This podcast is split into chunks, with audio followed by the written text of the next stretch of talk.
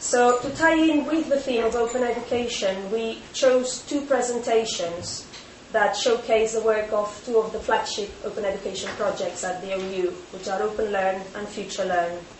So, we will start with Patrina and Leigh-Anne presenting some work on the Open Learn learners. Thank you.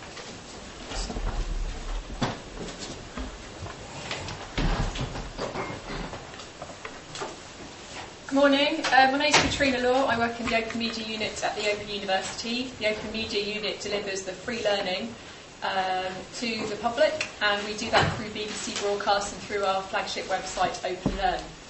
Um, I'm presenting with my colleague Leigh-Anne Perryman this morning, so I'll be sharing the presentation. I'm going to have to stand back here to press buttons. Shall I do your buttons for you? Yeah, that would be brilliant. Thank you. Okay. So, just an introduction to um, what OpenLearn is. It's a website that we launched in 2006 thanks to a grant from the Hewlett Foundation. And ostensibly, it's to bring together many different formats of free learning uh, for everybody. It's completely open. Um, it's, we like to think it's engaging, award winning. We know it's award winning, and it's a trusted destination as well. So, all the content on the website is Open University content. Um, this is just a quick run through to give you an idea of what, uh, what is up there. We've got about 850 free courses on OpenLearn at the moment. They vary completely in length from just a few hours to 100 hours, um, and over all of the subjects that we'll find in our curriculum and more as well. Um, we've also just released uh, digital badges onto some of our courses, which I'll talk about at the end of the presentation. And we have short interactives as well. So we have these little pieces of learning that really are meant to inspire and grab people's attention. So you might come in because you've looked on Google for a particular thing. You don't even think you're learning, probably the true definition of informal learning. You're looking for information, you find yourself on OpenLearn, and, and lo and behold, you're looking at an exciting uh, interactive piece of learning about a particular subject. There are also blog pieces as well, written by our own academics, and everything in between that and a piece of uh, formal learning in an informal space. So, why do we do this? We have a Royal Charter which says that we really have to do this, and we've had this since the beginning of the Open University. And the way we used to do it was those BBC programmes at four o'clock in the morning with the classic kipper ties. So, those were our original uh, gift, if you like, as part of our Royal Charter. And if you read the small print of the Royal Charter, we are um, required by God to do this activity. So it's really important that uh, we, we, have, we have to give uh, content, uh, free learning into the community, which we like to remind ourselves of from time to time. So it has a social mission and a business mission. That social mission is to reach people who aren't um, otherwise able to afford education or wouldn't consider themselves um, in a position to study in a higher education environment. And we have a business mission as well, and that business mission in the university is called a journey from informal to formal learning. So that's bringing people in from this informal space, inspiring them, building their confidence, and taking them through to become Open University students. And that can be something that people come into the site and are not really thinking that that's what they're doing consciously, and that's what they end up doing.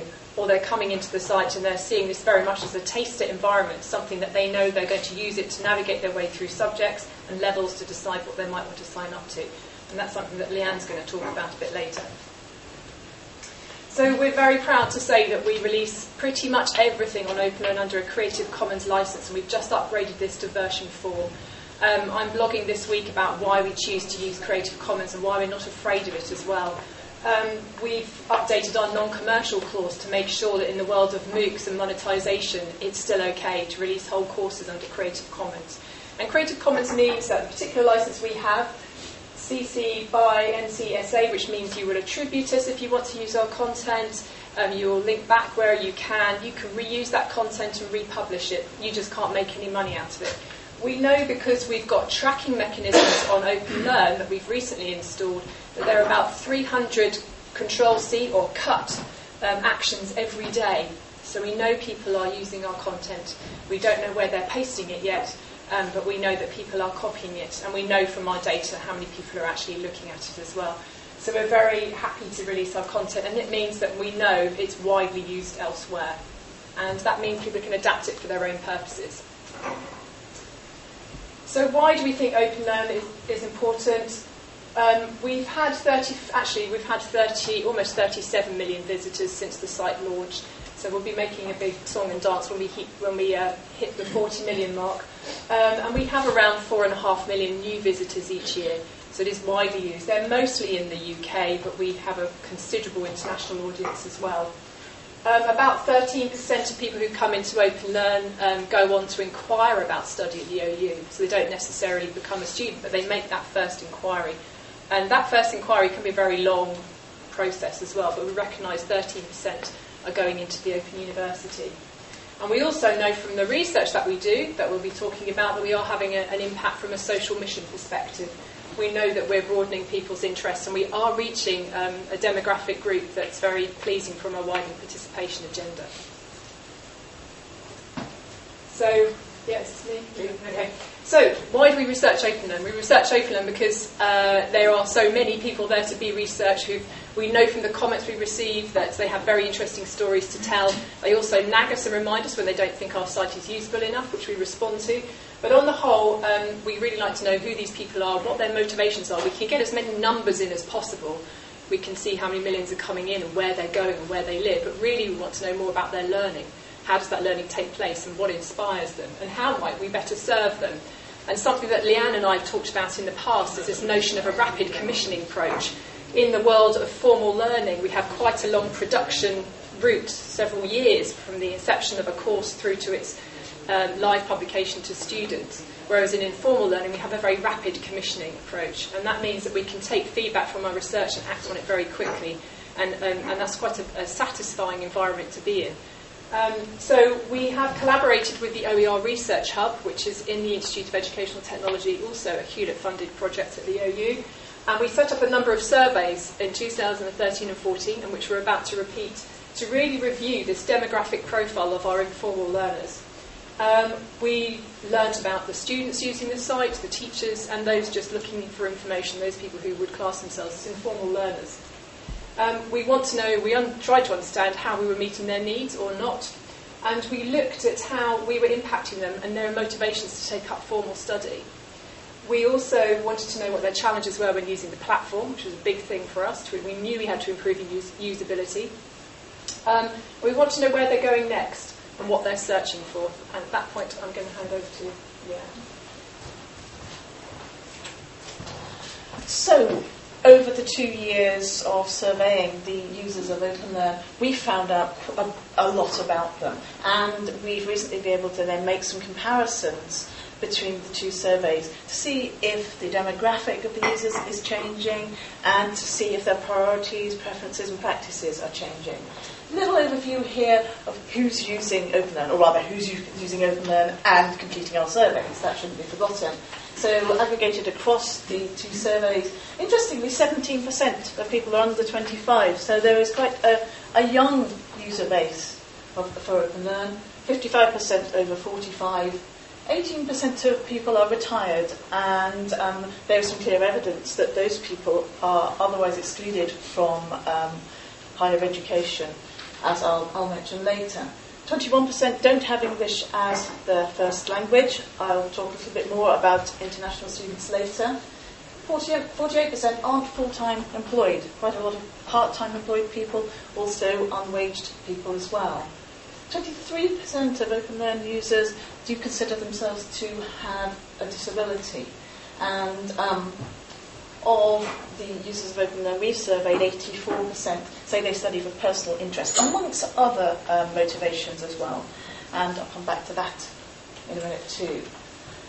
So, we've, for the past two years, been um, embedding our analysis of the OpenLearn survey data in a particular framework we developed for the 2013 survey that combines looking at user motivations with thinking about the benefits to institutions of having an open content platform and how that might work in terms of a business model. So, um, the 2007 OECD report on OER sustainability has been uh, a reference point for us in that it says that open content platforms and OER can function as a showcase for an institution in attracting um, new formal learners to their paid for provision in functioning as a taster. So both new students and uh, existing students can test content for level and for um, subject-specific reasons. Also, uh, the OECD report identifies probably a fairly obvious factor, altruism. The fact that sharing knowledge for free is a good thing to do, is the right thing to do. Um, Paul Stacey has written quite a lot on um, OER business models. He um, is with Creative Commons that Patrina has mentioned thus far. And he adds another facet that OER can accelerate learning. And um, we found that this is happening for both new students to the review and for existing informal learners and formal learners. And now I'm going to dig into the data a little bit more to show you how these factors are being evidenced in the 2014 and 2013 survey data. So firstly, Open Learn is a showcase. Comparing the two years, we've seen a, a tiny decrease in people who are saying that they will start the another free course as a result of using OpenLearn, just 2%, from 86 to 84%. But an increase, interestingly, for OpenLearn as a um, showcase for the OU, an increase of 35% to 42% in people who will take a paid for course as a result of studying um, OpenLearn materials. Other um, significant findings there. Sharing open university materials with others, that rose from 54% in 2013 to 61% in 2014. And in terms of a showcase function, obviously that's broadening awareness of OpenLearn and of the OU and giving other people the opportunity to see the quality of the OU's materials. And the last figure, I figure 81 to 83% of people who will be recommending the Open University's free content to others. And a couple more figures down at the bottom. The fact that 45% of formal students had used OpenLearn to find out more about the OU, and 22% of the formal students surveyed hadn't actually heard of the OU before using OpenLearn, is another strong indication that OpenLearn is working as a showcase for the university. Moving on to the function as a taster, we found that a growing number of people, and this is one of the more um, impactful changes between the 2013 and 2014 surveys, a growing number of people are using OpenLearn to try university level content. So this went from 42% of respondents in 2013 through to 67, so that's a 25% increase. That's pretty, pretty significant. I'll, I'll speculate about why that might be in a minute. Um, 31% of the people in 2014 said that they used OpenLearn as an influence on choosing their current core. Now, the two quotes I've picked up here give an indication of why this change, this increase may be. Uh, the left is saying, I definitely wouldn't have taken the risk of paying so much to do a degree if I hadn't been able to test the water through OpenLearn.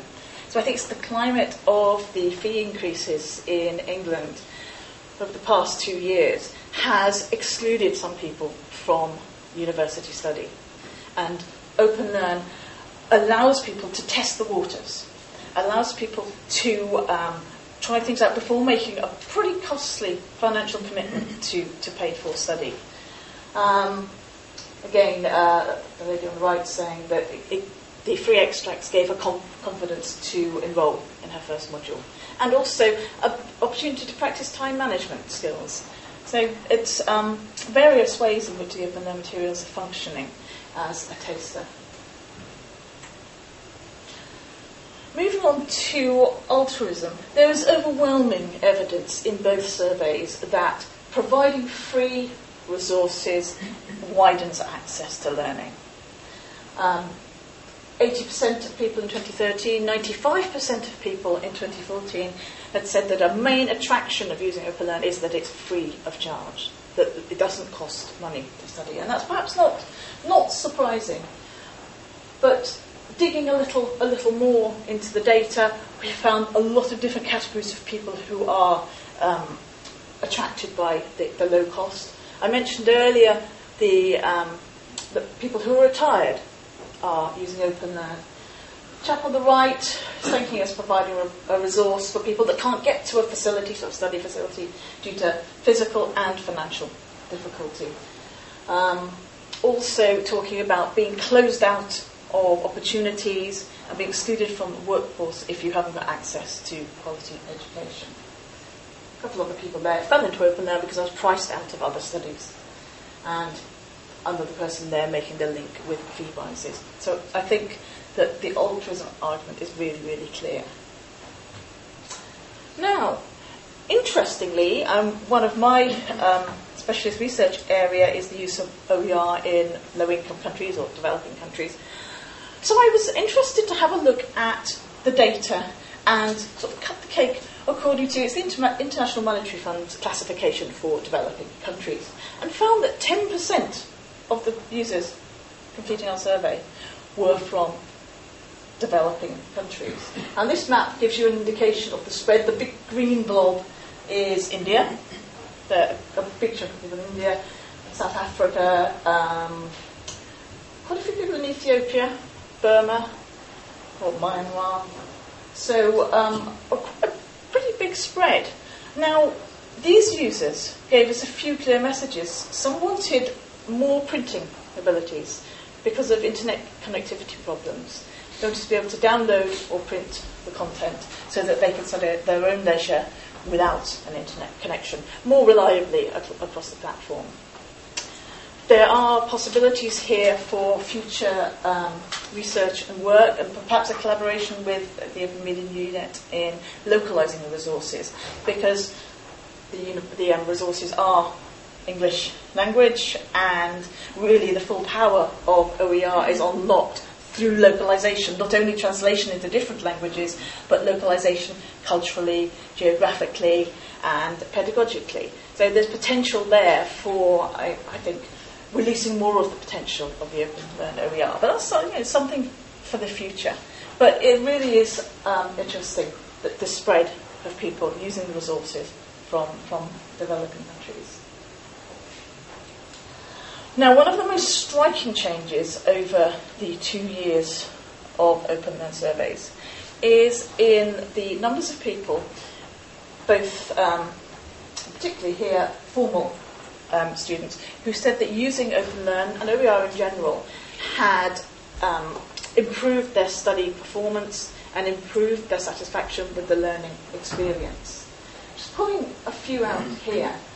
Um, a growth of 53% to 72% of people said that they had increasing interest in the subjects taught as a result of using um, Open Learn. A change from 14% to 36% were people who said that their grades improved. And that's a, a huge jump, really. And it's really interesting to dig down and find out why, why that is the case. And we'll be doing more um, in-depth research to try and to, to, to you know, find some reasons for this. Confidence gains increased from 37% to 65%.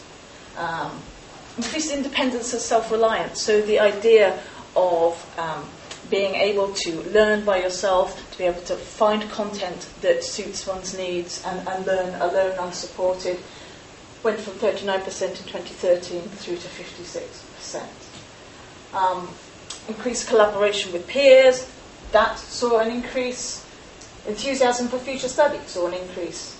And significantly for educational institutions, remember earlier I mentioned business models and making openness work from a financial standpoint there was an increase from 29% to 58% of people who say that they're more likely to complete their course of study as a result of using open learn resources or OER.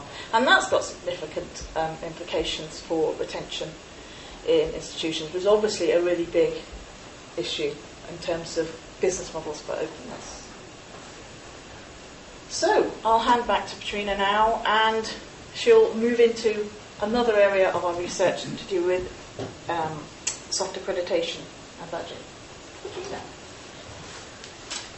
So obviously something happened between 2013 and 14 um, to make, see those changes on the graph, and some of those things we did, some of those things just happened um, because the, the, general landscape has changed in terms of free learning and, and its offering across the world.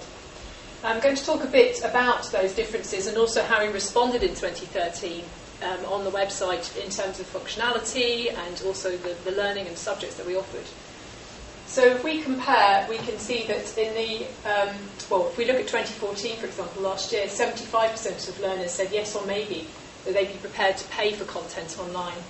And of those, 85 select, selected online courses with certificates or qualifications. So because we have this notion that people can't afford to study in the way they used to be able to, um, for economic reasons, because the way we've changed the, the, the pricing structure for uh, our formal students, um, there is this growing sense that people want to pay for something else, something in between.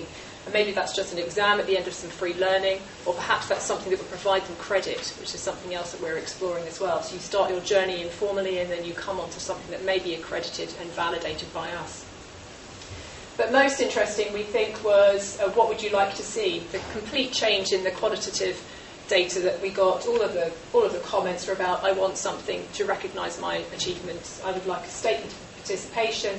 I want a certificate. I want you to be able to I want to show someone that I did something. So, really, uh, in, in, terms of kind of our research and looking back at what we used to call informal learning or non formal learning, um, we think that the definition may have changed quite a lot, quite rapidly recently. And the way that we've described that is we know that informal learning is something that you may not really be necessarily conscious that you're doing, or some people argue that you're conscious that you're doing it, but you didn't necessarily make the decision to get there, conscious decision to get there. Um, but no one's taking attendance. You're just there on your own, doing your own thing. Very much now, we think we've moved to an identified and formal learning environment. Basically, one where I want recognition, I want other learners to know who I am. Perhaps I want to participate in a group. Less so with informal learners. A lot of informal learners don't really like that social interaction necessarily. Some do. Um, but on the whole, they shy away from it. Um, but this identified notion of informal learning meaning that I want the world to see that I did this thing online. No shame, I did it for free. Here's this thing I did off my own bat. So we saw this change, as I was saying in the graph. What did we do internally to perhaps bring about that change? Well, we've created an entire suite of badged open courses. We did this off the back of a pilot that we ran in 2012, actually, um, which was something that would really motivate learners because they're in an open, unsupported environment. There are no tutors on OpenLearn. No one's there driving you on. There's no one to talk to. We simply couldn't resource such a massive undertaking, over 850 courses. So a badging proposition is this idea that you're motivated to, to get to the end of your course, or you're incentivised, and there is a subtle difference. Um, we worked very hard to improve the usability of OpenLearn. And um, we also provided much better signposting to learners who were interested in taking their journey further and also to navigate their way through to other pieces of learning that may interest them. We made it much more obvious what the site was for and really had a, a, good look at ourselves to say, okay, there's just so much stuff here. I've come in off a BBC programme. I, I don't know if I want to look at this thing. So we, we really tried to understand more from the demographics. We know who these people are, we know what they're looking for. How might we hone our offering? Um, and also, we looked very much at, at, the whole syndication notion. We put our free content out onto as many platforms as we can. We, we put content out onto iTunes U, onto YouTube, onto Biblio, Audio Boom. And we could see, and when we ran the Open Learn surveys, we also ran the same surveys across all of our third party channels, which collectively bring in another 5 million learners, uh, uh 5 million viewers of our content every year. And we could see very clearly completely different demographics across those different platforms and Open Learn remained the most interesting demographic for us, both in terms of the fact that it was definitely our widening participation group, but also that they were more likely to study with us as well. So that's the work, uh, work from another study. Um, so, digital badges.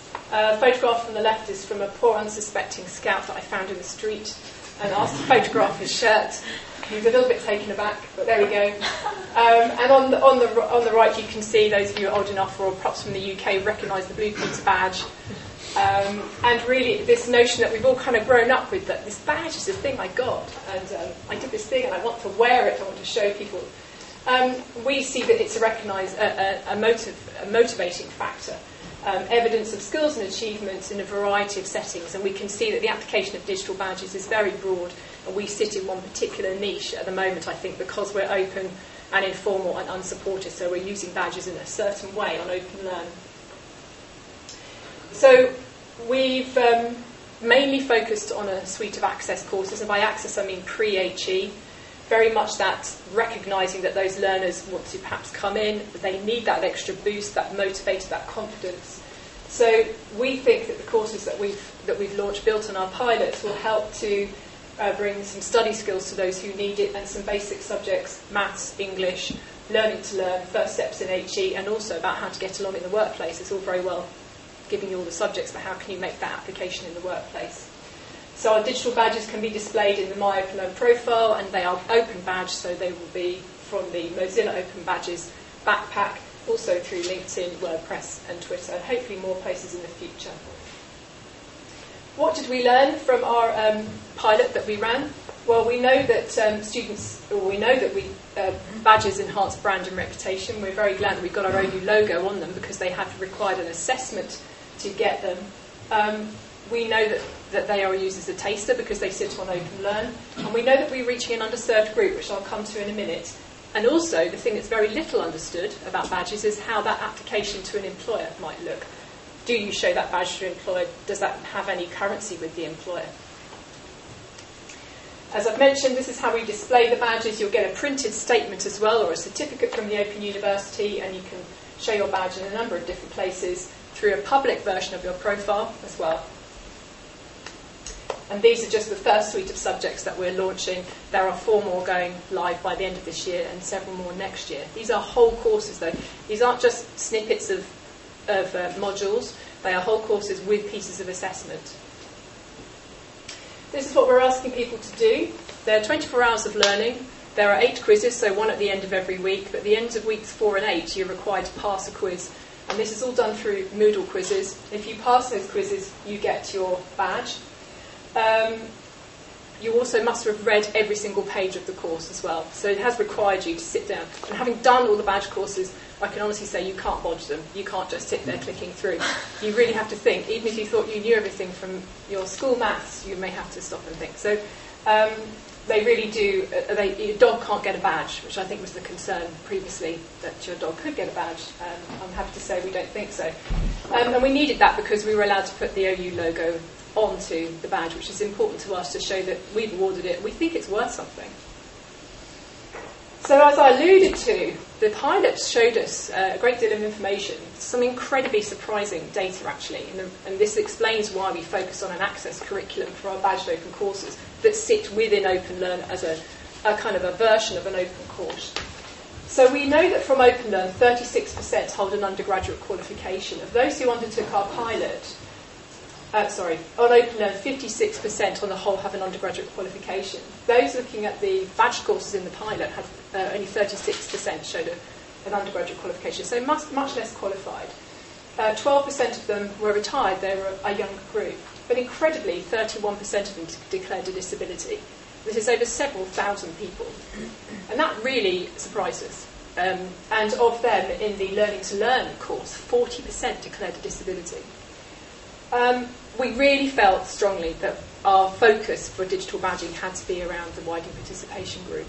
Um, not only were they important to us as a, from getting them into our access courses, but just because they were the neediest and also uh, they found these courses. We have no marketing budget in free learning. They were self-selected. So the next steps to evaluation are quite vast. If we could just clone ourselves, we could cut the data in so many ways. Um, in terms of badges, we've, uh, of the badges that we've launched, we have initial data at the moment, which I hope we can report on in the summer. But we really are looking very much at how people are motivated to get their badge, why they're motivated to get their badge, just to see if there's differences. I can see very clearly at the moment there's differences between the different subjects. There are different reasons for taking different subjects, subjects in digital badging. Do they value their certificate more than their digital badge? It's very clear at the moment that they are providing very different functions the badge is the thing you want to get, it's your, it's your incentive, it's the thing that's going to get you to the end of the course. But if you're interested in showing something to an employer, you're going to show them that certificate. So the badge is much more about a personal motivating tool. The certificate much more about trying to get along in the workplace. So those are our initial findings. Um, we're going to continue to review this landscape of identified informal learning. We're also probably going to be piloting ideas around, okay, we've found that this group wants to pay for more learning, perhaps what would they want to pay for, and how could we validate those informal learners to take them in to some kind of accredited world, perhaps? Something that we, we're thinking about piloting. You've done your informal learning piece you can see you have to demonstrate your skills through badge courses. where can we take you next? Um, and many more things besides. I can looking at Annie Bryan at the back of the room, who's also doing work from the surveys um, to identify the disabled learners to see um, how we have served or not served them as well as we could specifically on Open Learn. Um, and we will be running the surveys again this year. I think one of the key things that we noticed very much when we were looking at the comparisons in the data that we haven't mentioned here, that I should probably just add, is that in terms of search terms, we've gone from a structure on OpenLearn which is very much driven by subject. And we're going to be turning that on its head, so the 2014 recommendations are a completely different suite of things we're going to be addressing. And we're going to be changing those, that top level structure to reflect the type of thing people want to do. So it's not so much that people are coming in and looking for something in the arts world or, or science and technology. They want free courses. This notion that they, they just want a free course, that came out of nowhere. And I, well, I think it's come out of the fact that there are so many MOOC platforms now. People just have this idea, I want to do a free course, not I particularly want to learn about X or Y. So we've really, we're going to change that whole taxonomy, if you like, to I want to do a free course, I want to improve my skills at work, I want to improve my skills for study, I want to look at videos, all of that kind of approach. The taxonomy for the subject matter will still remain, but it's really much more about now what I want to do and how I want to be awarded for my learning. I think that's us. Thank you. Thank you. Okay, have we got any questions for um, Trina? Sure we do. I had a question about the um, survey. I mean, a lot of the data you report is, is excellent. It's exactly what we'd want to be true. But obviously, presumably the people who hang around to do the survey are the people who kind of hang around Open Learn a lot and therefore quite like it. Do you have any way to reach the people who kind of looked at Open Learn briefly and disappeared? We tried to put the survey into as many different types of learning as possible. So it went out in our newsletter, but also we could put it in courses, several pages into a course. We could capture people who dedicated to X number of hours of learning. We also put links in for the really short pieces of interactives. People have come off of the BBC.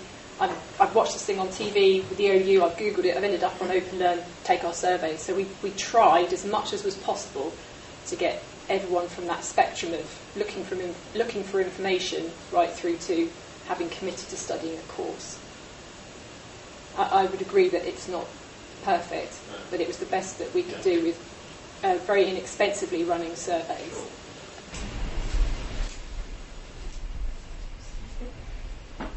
Um, I'm interested in the, the transition. We're almost, in, we're very interested in the transition from informal learning to more formal learning.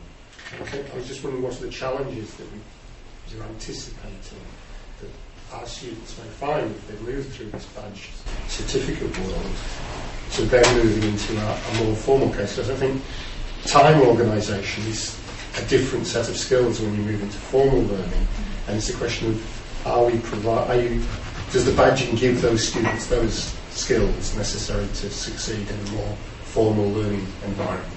Well, it's a very good question, and uh, one that we are evaluating now. We're just about to run a massive survey across our formal students to find out from them which of them studied informally first. Because the hypothesis could run, we've given them too much confidence and they can't, they can't cope.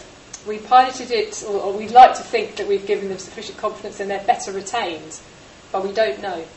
So uh, we only we kind of see them to the end of that journey. We see them, well, we see them to the end of our journey, and we see them onto the formal journey, and then we don't know really enough about how they perform. So the, the, the, questions we're asking are, did you study informally first? What did you study? Why did you study? How has it helped you? And then the data analytics will show us, were they better retained? Um, we ran a pilot of this survey on a business of football course uh, last year, where the business school very cleverly launched a free course around about the time of the World Cup, and that fed students straight into um, a, a, a new BA in sport management. And we surveyed those people who'd signed up to the BA and we said to them, okay, did you study informally first? Because a great deal of them came off the back of the free course. And the responses that we got were small in number, so we haven't been able to really report it. But consistently, the responses were, I do feel better motivated, I certainly feel better prepared, but nothing prepared me for the amount of time I was going to have to put in. And I don't think there's anything we can do about that in the informal learning space because you are studying at your own pace. Um, so that was just a very uh, a small nugget that we took away from that study, but the numbers were too small to do anything with it. We're hoping that this year's study will give us much richer data in that regard. Can I cheekily give my answer to Pete? Well, I would say for a student who's never done OU study before, there are really two unknowns. There's kind of what it is you're actually going to ask to be do. What is studying online like? And Open Learn can answer that. And then there's kind of the amount of this and the amount of planning needed. And as Patrina said, Open Learn can't really help with that. But at least having done the informal learning, they know what it is they're going to be asked to do for eight hours a week so they'll be in a much better place to judge if they can fit that into their life than if they had no sort of pre- preparation. So I would expect it would help, but yeah. You have another question there? Oh, uh, I was just interested where you said um, you were going to extend your strategy for badge courses to support higher apprenticeships, transferring leavers from vocational learning to higher education. Could you just talk a little bit more about that? Yeah, the higher apprenticeships world is very interesting to us because there's um, many, many frameworks for the different higher apprenticeships.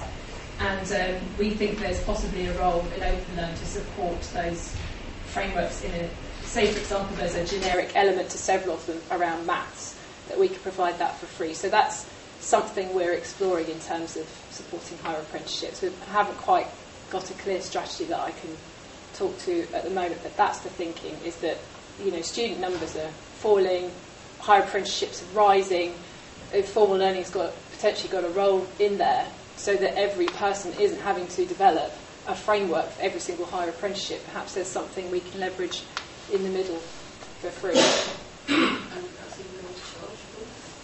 Possibly there is there are higher apprenticeships at the Open University already that are paid for, but this is more a view of how that might look generically. But given that we're about to go to the next election, we're just having to wait to see what the next government wants to do in that regard. Okay. And Tony? Um, first of all, thank you. the stats are fascinating, they really are. Um, I'm intrigued by the use of the word learning in it. Um, so this notion that we can offer free learning, as we know, learning is an expensive and hard work activity. What we offer is free teaching. I, do your stats tell you anything about how much is learned um, as opposed to people learning how to use the operating system? How much do they learn about the content? Well, I would say that that's where the, we can learn more from the badged courses because we have statistics about the um, assessed parts of, of that. Um, in terms of the um, non-badged, totally unsupported um, content, it is much more difficult to get a sense of, of what is learned. Having said that, we have got qualitative data from people talking about their learning experience and talking about their journey from uh, in terms of acquiring concept knowledge and acquiring, um, acquiring skills. So we do have that in our in our qualitative data to, to a certain extent. And but some, some faculties who've got the time to assess specific courses are asking for a start and end of course survey on those individual courses that test your knowledge at the beginning and your knowledge at the end. But we can't do that for 850 courses. We can only do that where the faculty is going to use that data, and some of that does exist, particularly for the business school. People want to know um, what has been learnt. What did you learn? We can only see from the quizzes, as Leigh-Anne says, from a completely generic perspective, did people pass or fail? Did they fall over at particular points? It would be good to dig deeper, but we're quite resource light when it comes to evaluation of specific subject areas. It'd be absolutely fascinating to compare, say, eight weeks in open learning in terms of how much they learned compared to say eight weeks in Future Learn and eight weeks in a paid a fee paying module.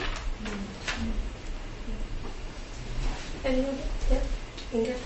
Hi. Um, thanks. Also, um, I'm an accessibility specialist for the faculty at HSC, and um, I'm interested in um, the um, fact that you've said that 31% of open learning students have declared a disability.